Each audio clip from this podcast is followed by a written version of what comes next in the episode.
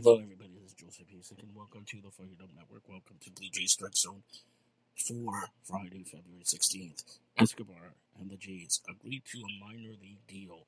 Pitchers and catchers have reported to spring training, and of course, the Blue Jays will begin spring training next Saturday, February 24th, in Dunedin, 1:07 p.m. versus the Phillies.